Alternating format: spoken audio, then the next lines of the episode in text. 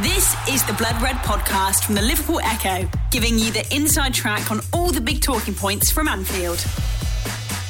Hello, I'm Paul Wheelock, and welcome to the first Behind Enemy Lines podcast of the new season. If you're a first time listener, this is the podcast where we get the inside track on Liverpool's next opponents, who just so happen to be Manchester City in Sunday's Community Shield at Wembley. Now, the domestic treble winners need little introduction after their titanic Premier League title battle with the newly crowned champions of Europe.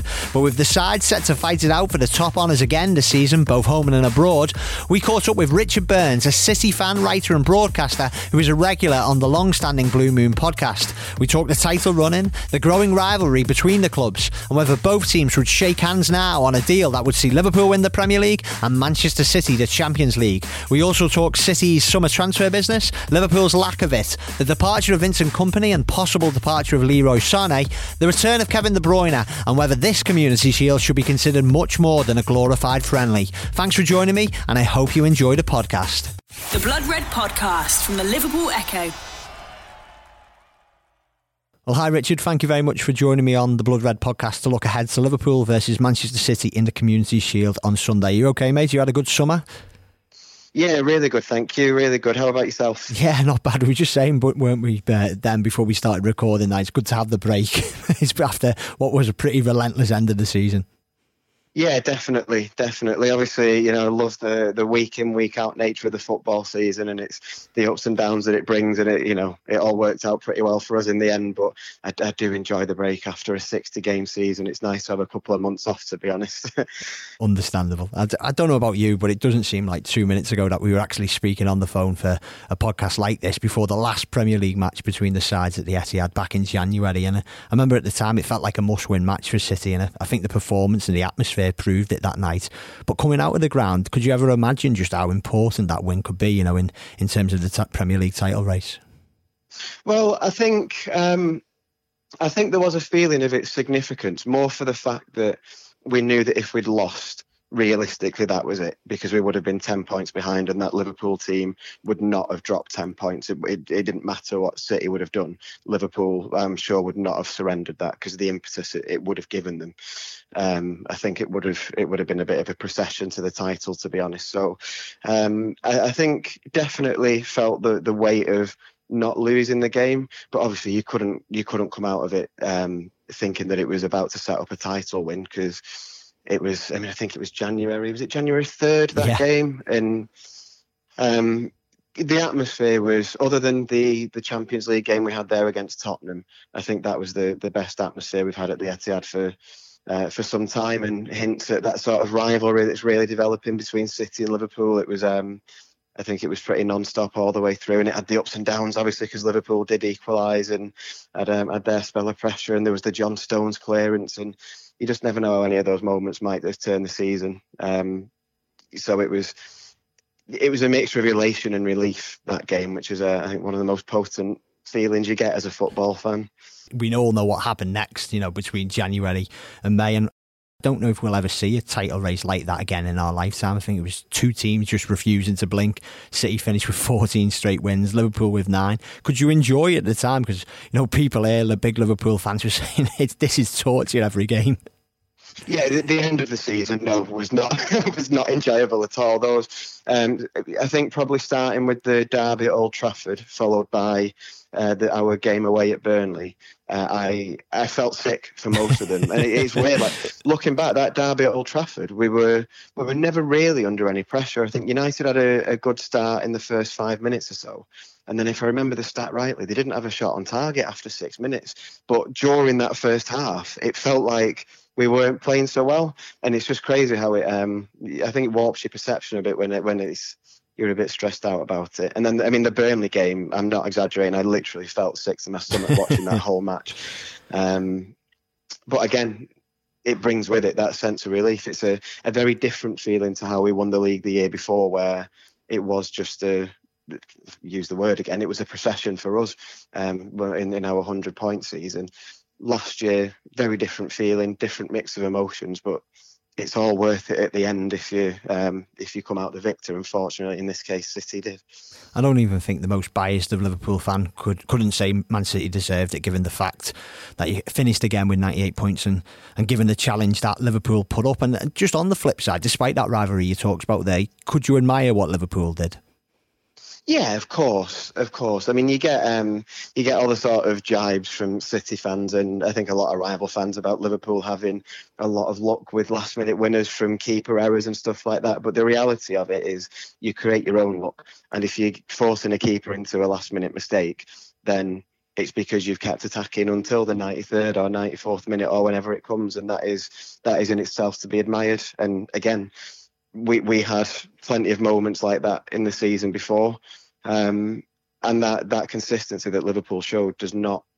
Um, it doesn't come by accident. It's a it's a lot of work that goes into that. It's a lot of commitment to and everybody buying into each other. And um, yeah, I, you know, I'm not going to pretend to be Liverpool's biggest fan because rivalry doesn't allow you to do that. no, but of course, of course, you you have to respect it, and I'm sure, like say, any Liverpool fan would would probably say the same about City. Any team that shows that level of consistency has achieved something pretty extraordinary, and um, it's the only time in English football history that 97 points wouldn't have won you the league. So you have to respect that that quality. Most definitely. City, of course, went on to win the treble, the first club in English football ever to do that, and Liverpool could console themselves with a little matter of the, the Champions League. do you think if both clubs could do a deal now, they'd shake hands on Liverpool winning the Premier League this season and City winning the Champions League? Is I think I'm firm enough to say that is the trophy that Liverpool wants. Is the Champions League the one that City want more than any other now? Do you know, this has been um, ever since our takeover, or certainly since our first Premier League win. I think this is this is one of the most interesting questions to answer, and it's one of the most frustrating things to hear neutrals talk about because everybody talks about, oh, well, Pep was brought in to win the Champions League and um, he's not got past the quarters yet, or um, you know, City they've won everything else, so they they're focused on the Champions League now, and it's not quite like that um, Guardiola wasn't just brought in to win the Champions League; he was brought in to give City, and I, I hate this word, but it's the most appropriate. He was brought in to give City an identity yeah, yeah. Um, that will, you know, and, and leave a legacy that, that people will be able to follow. Um, and he's he's clearly done that. So that's the I think the bulk of his job done, and it's why when his first season wasn't very good, he still had the most secure job in football because the board had essentially built the club for him. Um, with that, and wanting to leave a legacy, of course, you want to win the Champions League because it's the most, probably the most prestigious competition you can win. Um, and for the board, it'll help build City as a elite brand and all that kind of stuff. But as a fan, as much as I want to win the Champions League, and I, I really do, I'd love to go to a final. I'd love to experience that. But at the moment, I would still choose the Premier League every day of the week if it was just a straight up choice because to me the Premier League is the a league competition will always prove your quality more than a cup competition because in the league you have to play all of your peers um, and so do all of your competitors. There's no element of luck in the draw. Everybody will face the same sort of elements, the same. Everybody will face injuries and suspensions around a season, and everybody has to overcome them. And you will always finish exactly where you deserve. Um, and that isn't to say that you don't w- winning the Champions League isn't deserved. Of course it is, but it no more makes you the best team in Europe than winning the FA Cup makes you the best team in England, um, or winning the Copa del Rey makes you the best team in Spain. And to me, that's what that's what I want the competition to prove. So I'd love the Champions League, and I, I, would dearly love it. And I was heartbroken last year when we got knocked out of it. So I'm by no means doing it down as a competition, but um, to me, the Premier League will will always mean just that little bit more. We'll stay on the Premier League. Uh, I, I don't know about you. I can only see this rivalry between the clubs growing, certainly in the very near future, because I just can't see anyone really getting close to City or Liverpool. Do you agree, or do you think you know Tottenham may challenge next season, Chelsea, Arsenal, or even your other big rivals, Man United? Uh, well, I, no, I would agree with you. I think this season it is set for uh, another another two horse race. I'd be quite surprised if it was anything other, um, because I think when you look back a couple of years ago, two, three years ago, when um, Guardiola and Klopp were really settling into the jobs, City and Liverpool were both in quite big transitional periods, and I think there was obviously United's decline had started by then, um, and Chelsea's sort of yo-yoing from one year mid-table, one year title challenges was sort of in full swing. There was a there was a real opportunity for somebody to come along and establish um, establish a few years of dominance, and obviously the last couple of years that's been City, but Liverpool are, are right in that too, and they've they've done the business well. They've got they've stuck with the manager, and I don't see another team that's really going to come along and challenge that. I think Tottenham would be the most obvious, um, and they've they've made their big money signing this season. Um, I think they've kept the squad together so far quite a bit more than I expected, uh, but who knows that might change before the window closes. Um, but I just don't see the consistency from Tottenham. They always, and maybe you said this about Liverpool a couple of years ago, but they always seem to have a bad result in them, or um, you're never quite sure. You know, they could go to a um, a lower end of the table side and drop points where City and Liverpool just just haven't really done that over the last 18 to 24 months. Uh, I think United are an absolute no-show as long as Solskjaer's manager, um, which and I, I, hope daily that I'm proven right on this. and it's bizarre. It's bizarre because they've done good business. I think the signings that they've made and look like they they might make are, are all really really good. Um, but they've got a manager whose experience is the Norwegian League and relegation with Cardiff, and he is the weakest of the top six managers, I think. Um, Chelsea, I like Lampard a lot, but I'm I'm just not sure about them for this season. And Arsenal again, probably really their focus will just be on getting into the top four. So um, yeah, with that sort of rudimentary rundown, I still see it as City and Liverpool. The Blood Red Podcast from the Liverpool Echo is City shaping up for the new season? We'll, we'll start with the incomings. Angelino is a, a left back who's been brought back from PSV, but it's the big one I probably want to talk about is Rodri from Atletico Madrid. Are you happy with that? Happy with the business that's been done, or do you think there's anything more to come? No, I think um, I'm, I'm happy with who we've brought in. I don't think there's not lots of areas that we need huge improvement, and the one, and I think we probably spoke about it last time. We probably spoke about City needing a replacement for Fernandinho. Yeah, we did. Yeah, or um, like long term uh, cover. I mean, he's you know he's not he's by no means on his last legs yet, but we definitely needed options in that position. Um, and and Rodri gives that. Uh, I'm not. I'd love to sit here and be the expert on him. I can't say that I've watched uh, I've watched loads of his career to date, but obviously from reading around him when we've been linked with him and, and the little bits I have seen. Um, he sounds like the perfect Guardiola player. Um, and generally, City's recruitment whilst Guardiola's been here has been very, very good.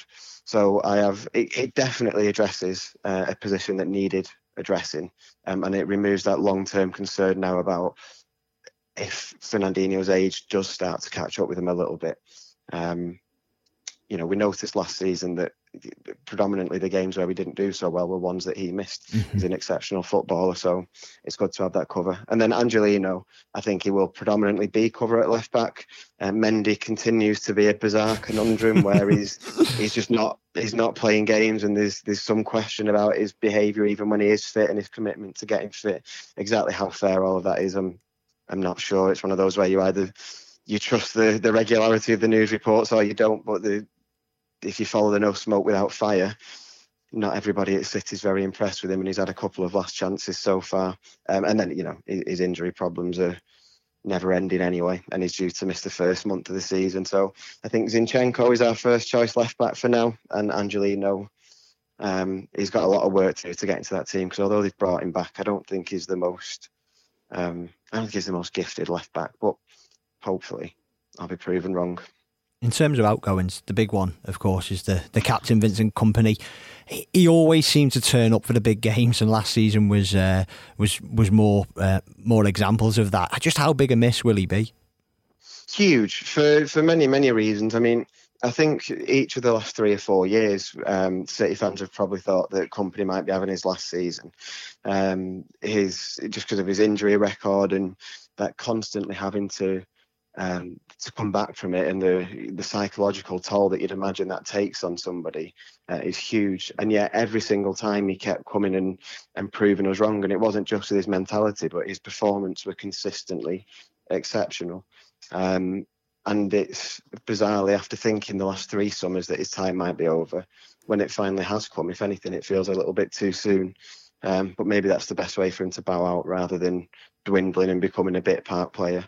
Um, so on the pitch, he will be missed hugely. He'll be missed around the club because I'm not sure um, there's a player loved quite like him by City fans just because of the way that he um, he sort of made himself part of the club. He made himself part of the city, embraced the entire sort of community. Um, he's just been a sensational ambassador for the club.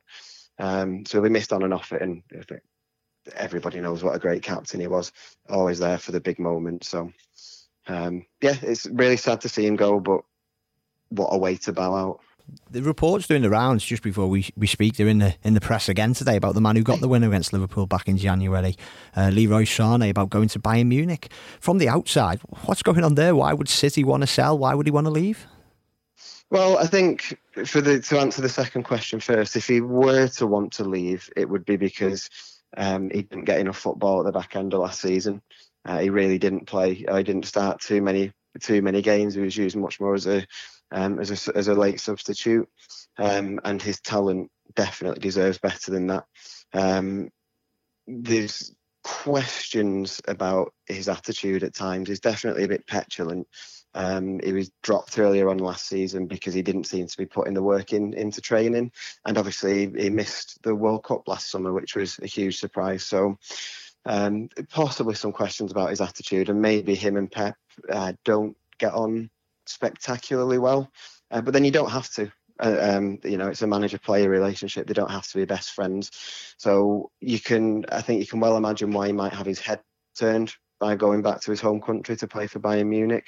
It pretty much comes with a guarantee of winning trophies every season. He'd be the main man there now that Ribery and Robben have gone. So I think there's a there's a few factors at play, but if his attitude was really that bad, City wouldn't be trying to get him to sign a new contract. True, so true. there's obviously um, there's something to work on there. Um, even if his relationship with Pep isn't as good as it could be, and that's you know I am going off speculation there. Of course. Um, it'd be a real shame to lose him because he's he's a phenomenal talent. I think um, if he was to progress at the rate he was doing a couple of years ago, we're talking about a player that would be the best in the world, and it'd be a real shame to lose that potential now before he hits his peak. But um, he's being talked about if he were to go, um, I think it's to say would at least be well remunerated to say the least. Liverpool have kept their squad intact and not actually sold anyone, not lost anyone like Kompany. But apart from a couple of youngsters, they, they haven't really added to it, to be honest. Some Liverpool fans have questioned that. Are you surprised from a City's perspective that they've, they've not made another big signing? Um, yeah, because I think from experience of having had great seasons, so when we think back to 2012 when we won the league, 2014 when we won the league, um, I know that the biggest we had in those following years was um, was not making good signings. They were all sort of cosmetic signings, and we seemed to rest on our laurels a bit of of keeping the squad. And what we all, what City always found, and was admitted by some of the players after, was that it was very hard to keep that hunger up mm-hmm. um, and, and keep that same motivation. Liverpool got it from a slightly different position of um, they had the disappointment of putting in a sensation season and not winning the league. Obviously, they went on to win the Champions League, um, and so keeping that motivation to go again for a second season, knowing that in all likelihood City are still going to be um, a pretty formidable obstacle to get past. Um, it could be pretty hard to keep that consistency for a second season when you've not got the Premier League trophy to to back it up and prove you how worth uh, prove to you how worth it is. Now Klopp's obviously very good motivator and he gets the best out of that team. So maybe that won't be an issue. But I I thought they would add to the team uh, far more than they have done. It is an interesting point because you even look at Riyad Mahrez. I know you wouldn't say he was a, an absolute qualified success. What happened last season, he, certainly towards the back end of the season, he didn't play too much of a part. But you look back, mm. he scored some big goals, didn't he? Including one on, on the final day at Brighton. Yeah, he did. Um, his his problem was um, that was who's ahead of him. So my most expensive player at the time, but the the quality of players ahead of him were just undroppable, uh, and he didn't quite look in tune with the rest of the team at times. But he's a phenomenal talented guy. Um, desperately hoping that his, his second year is a bit more fruitful. But he did. Even that said, like you say, he popped up with some big moments. He scored. Um, you know, ones that people don't really think about because I think it was back in October or November. He scored the only goal early on when we beat Tottenham away. Yeah, when Wembley. Yeah. Yeah, when Tottenham were in decent form and City were poor on that day, if he doesn't pop up with that goal, then in theory City finish with two points less and don't win the league. Um, so there's loads of moments where you can look like that, and certainly his, his goal on the last day was um, not only important, but it was a brilliant, brilliant goal. So a few more of those dazzling moments in in big games this season, and he'll start to win the fans round a bit more, I think we'll see. It'll all come out in the wash over these next nine months, but it all starts on Sunday at, at Wembley. You know, uh, it, is there much more riding on this match, do you think, than usual than just the Community Shield? Because it's a chance to lay an early kind of blow on each other, given the rivalry that exists, given how close it was last season. Um, still point because you always, you know, winning's a habit, isn't it? And that's a huge cliche, but it is true. Winning's a habit, and we've seen in remember the 2014 Charity Shield where I beat three 0 by Arsenal, um, and it it did set a bit of a, a, tone for the season. Last year we beat Chelsea convincingly, and obviously went on to be very consistent across the season. Um, and this year we're playing the team who were most well matched to us throughout last season. So, of course, you do want to um, to make a bit of a statement early on. But personally, I can't get too carried away by the Community Shield. Uh, I do see it as um, a slightly glorified friendly. Um, and I, I, will be consistent with that and stick to it if we well it's not one of those it only matters if we win and it doesn't if we lose um, I think any game where you can make six substitutes uh, isn't quite a, a quite a real competitive game to me.